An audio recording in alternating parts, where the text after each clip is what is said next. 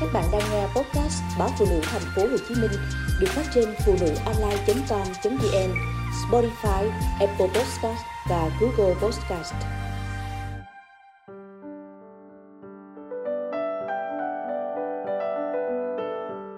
Tại sao mạng xã hội không tốt cho sức khỏe tâm thần?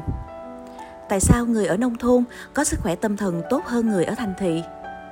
Có nhiều yếu tố để đánh giá, nhưng yếu tố quan trọng là nông thôn là một cộng đồng nhỏ, trong khi thành thị lại là một cộng đồng quá lớn. Việc giao tiếp giữa người và người mang lại rất nhiều vấn đề về sức khỏe tâm thần, chứ không hoàn toàn đơn giản và vô hại như chúng ta thường nghĩ. Bởi vì sự tiếp xúc giữa hai người là sự va chạm giữa hai bản ngã, mà bản ngã luôn có những quan điểm, thành kiến, nhân sinh quan, thế giới quan hoàn toàn đặc thù và khác nhau chẳng hạn như hai đứa con sinh ra trong một gia đình hấp thu giáo dục văn hóa xã hội hoàn toàn giống nhau nhưng lại là hai bản ngã hoàn toàn khác nhau. Huống chi hai người xa lạ có những hoàn cảnh trải nghiệm thế giới quan nhân sinh quan khác nhau. Như vậy giao tiếp ít người ở khía cạnh nào đó là sự va chạm xung đột giữa các bản ngã được hạn chế lại. Vì thế, ảnh hưởng lên sức khỏe tinh thần không sâu sắc ở cường độ, mức độ và phạm vi. Mạng xã hội là một thế giới bao la so với cuộc sống thật. Trong cuộc sống thật, một ngày chúng ta giao tiếp chỉ với những người trong gia đình, vài hàng xóm chung quanh và một số đồng nghiệp, cộng sự. Có thể nói số người chúng ta giao tiếp, tương tác mỗi ngày cũng chỉ khoảng từ 10 đến 30 người. Còn khi chúng ta lướt Facebook chẳng hạn, có khi đến hàng trăm, hàng ngàn người – chưa kể là vô số hình ảnh, quan điểm, tâm sự, ý kiến, cảm xúc. Một khối lượng thông tin khổng lồ như vậy tác động mạnh vào bản ngã của chúng ta.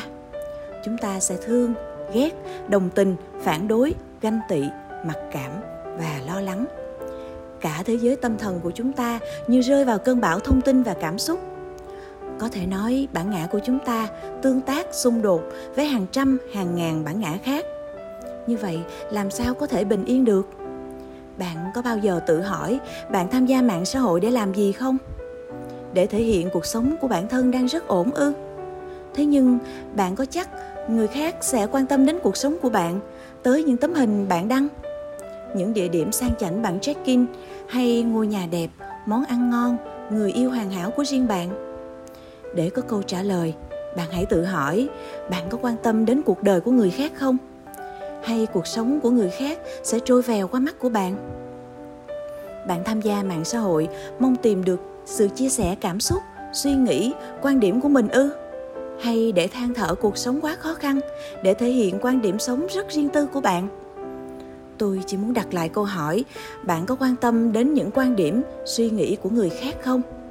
Có phải bạn đọc qua rồi các con chữ sẽ bay biến ra khỏi đầu bạn ngay sau đó? Để rồi bạn quay lại với những vấn đề của chính mình họa hoàng thay là những người bạn thân thiết, những người thật sự yêu quý bạn, mới quan tâm đến suy nghĩ của bạn. Nhưng nếu đã là bạn thân hay người thân thiết thì có cần phải lên mạng xã hội và viết ra? Nếu thông tin, nếu không tin, bạn thử đóng facebook của mình xem. Tôi tin rằng vài tuần trôi qua sẽ chỉ có một vài người chú ý hay nhận ra điều đó mạng xã hội có ảnh hưởng xấu đến sức khỏe tâm thần của bạn vì nó xóa nhòa khoảng cách và thời gian nên nó khiến các bản ngã va chạm và xung đột với nhau ở cường độ, mức độ, phạm vi rất lớn. Những xung động từ các xung đột này tác động đến tâm thần của chúng ta một cách vô hình nhưng liên tục và lâu dài. Đây là ý kiến của tôi. Việc tham gia mạng xã hội dĩ nhiên là do bạn quyết định. Việc ở lại mạng xã hội cũng tùy từng cá nhân. Một người khỏe mạnh thì vác ba lô 10 kg trên lưng vẫn vô tư. Nhưng một người có sức khỏe kém thì vác ba lô 10 kg có khi sẽ ngã quỵ ngay. Nếu còn khỏe, người ta vẫn có thể vác ba lô trên lưng. Nhưng khi không còn chịu nổi thì chắc chắn họ sẽ ném cái ba lô đó xuống mà không cần ai khuyên nhủ.